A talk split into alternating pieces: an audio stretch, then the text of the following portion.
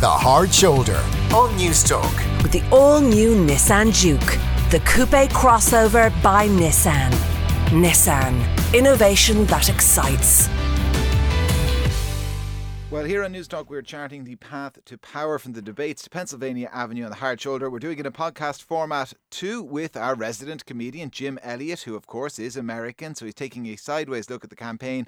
Uh, Jim, great to have you with us. We're going to start with the president. How is he? Ah, he is okay. He's been uh, he's been on house arrest for most of last week after he was after he was quarantined, uh, and obviously he's staying at home all the time. The man loves himself a little bit of attention. Couldn't get that in the house, so he spent all day Thursday and all day Friday calling in to various radio and television shows.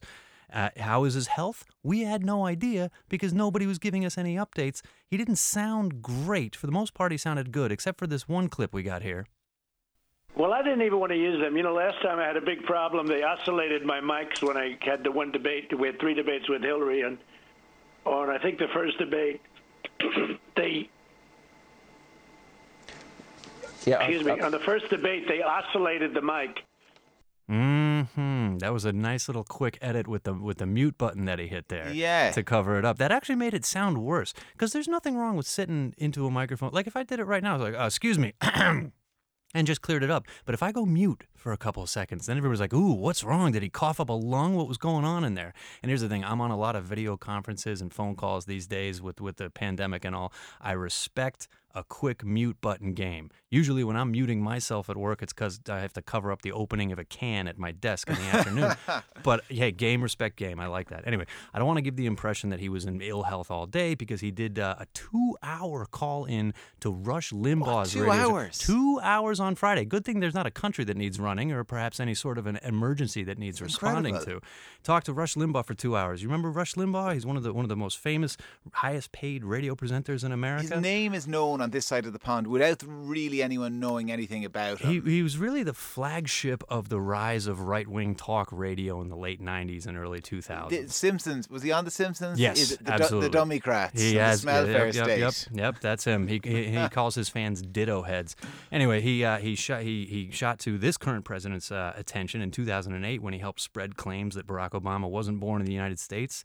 Uh, he said that the you remember the Icelandic vol- volcano eruption in 2010. He blamed that on the passing of the Affordable Care Act, aka Obamacare. Right, right, okay, And in sense. 2020, President Trump awarded him with the Presidential Medal of Freedom. That's the highest honor a president can give. He gave it to a talk radio host just to show you where his priorities are. Yeah, it's incredible though. I, am still kind of I'm held up on the two hour phone in uh, to a radio Here's show. the thing: he didn't even like they, the interview didn't end. Rush Limbaugh had to say to him, "Well, Mr. President, I'm sure you're very busy," and he cut to commercial while Trump was kind of still talking a little bit. Now it might have just been he's just all hepped up and happy to have the attention. Who knows? I'm just imagining Michael D. Higgins phoning into us here in the hard shoulder Two tomorrow hours. and, taking fielding calls for about 2 Mhm. hours. and long. you're looking through the glass, and the producers are looking at their watch and giving a wrap it up sign. Uh, so look, he obviously had to clear his throat or whatever happened there when he hit the mute button. Do we know how he's feeling now? We do, we do indeed. He uh, he's back on the road, and let's hear it from him. This is a clip from a rally in Florida yesterday.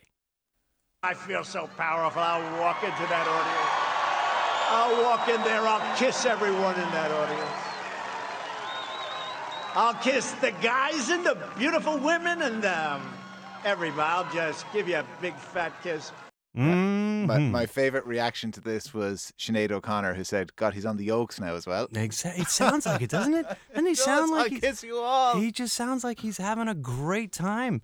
I mean, I don't know. I, I saw a tweet over the weekend that said, uh, "If I knew I was going to lose my job in a month, I hope I find a doctor to pump me full of steroids because this looks like a blast." So he's going to be on the road all week. Florida yesterday, Pennsylvania today, Iowa tomorrow. We'll see if anybody gets that kiss. Look, what, what, what about his actual health? Have we had any clarification from, from his Yeah, doctors? His doctor issued a statement on Okay. Monday, a written statement to the press secretary to read out that the president had now tested negative for COVID on, quote, consecutive days. The press release doesn't say what days those were, and nobody could ask any questions because he was just issuing press releases. He hasn't given a press conference since Trump left Walter Reed.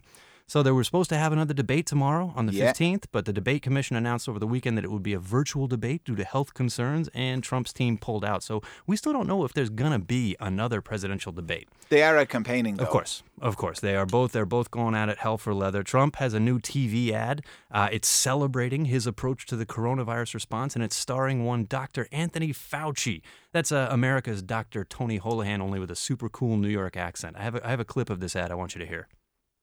Sparing no expense, President Trump tackled the virus head on, as leaders should. I can't imagine that anybody could be doing more.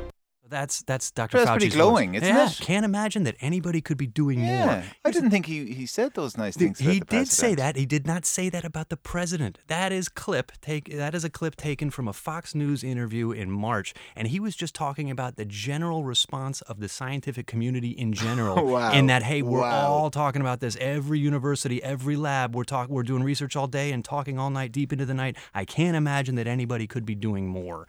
And the Trump campaign repurposed this to make it sound like he's talking about A- Trump. and has Fauci come out and clarified his Yeah, remarks? he came out with a statement on Monday to say that uh, he regrets that he's been included in political advertising. He says, I've been doing this for five decades and I've never uh, uh, publicly endorsed any political campaign, or uh, sorry, politically, I've never publicly endorsed any political candidate. The Trump campaign registered his complaints. They haven't said if they're going to keep using the ad or not. Uh, for his part, Dr. Fauci did say that he's not quitting. It's not going to make him quit the job. He's going to do this no matter who the president is. So he's still in the saddle. Uh, front page of the Irish Independent today is the Supreme Court nominee, uh, Mm. Judge Amy Barrett, on her way Mm-hmm. with her seven kids around her. What's happening there? So that kicked off yesterday, and the uh, the Supreme Court hearings are underway in the Senate, right? So it's the Senate who votes on whether or not this seat gets filled, and if everybody votes according to party lines, Republican and Democrat, she's going to pass. The Democrats don't have the votes; they can't stop it. Uh, you might remember four years ago, in March of the final year of Obama's presidency, there was another vacancy on the court.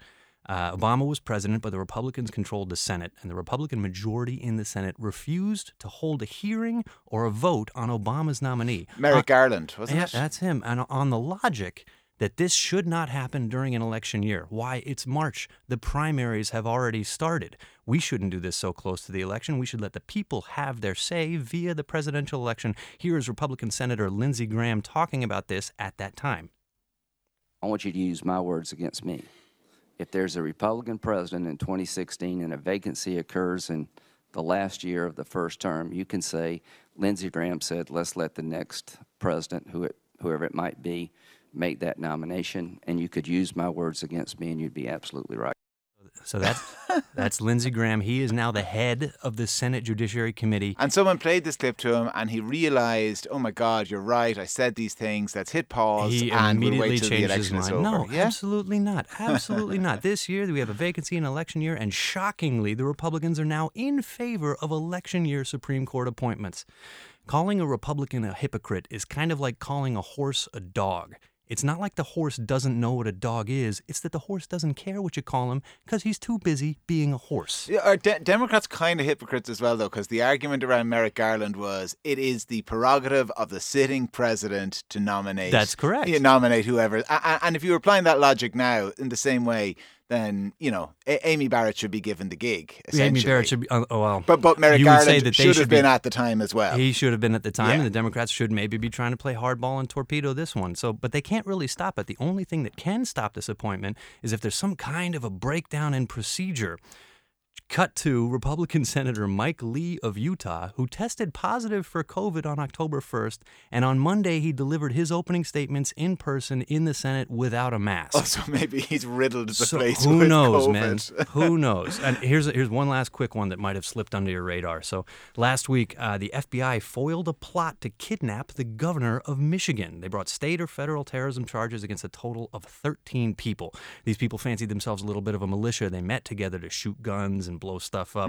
But the FBI had some informers in the group, and they busted them when four of them got together to pool money for more toys. Uh, the federal terrorism charges that six of them caught, uh, those carry a life sentence if you're convicted. Yeah. So it's bad news for these guys. The reason I'm bringing it up, and the funny part of this, is that Eric Trump is currently campaigning for his father in the state of Michigan, and today he was supposed to stop at an event at a gun store where one of the 13 terrorists used to work.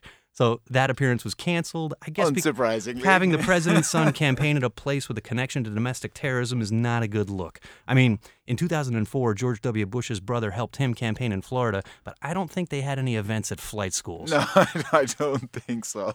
Jim, listen, uh, thanks a million uh, for coming into us. Uh, Jim My Elliott, pleasure. our resident comedian. Listen, if you want to listen back to this edition of The Path to Power, or indeed any edition thus far on The Hard Shoulder, you can find them on the News Talk app or newstalk.com forward slash podcast.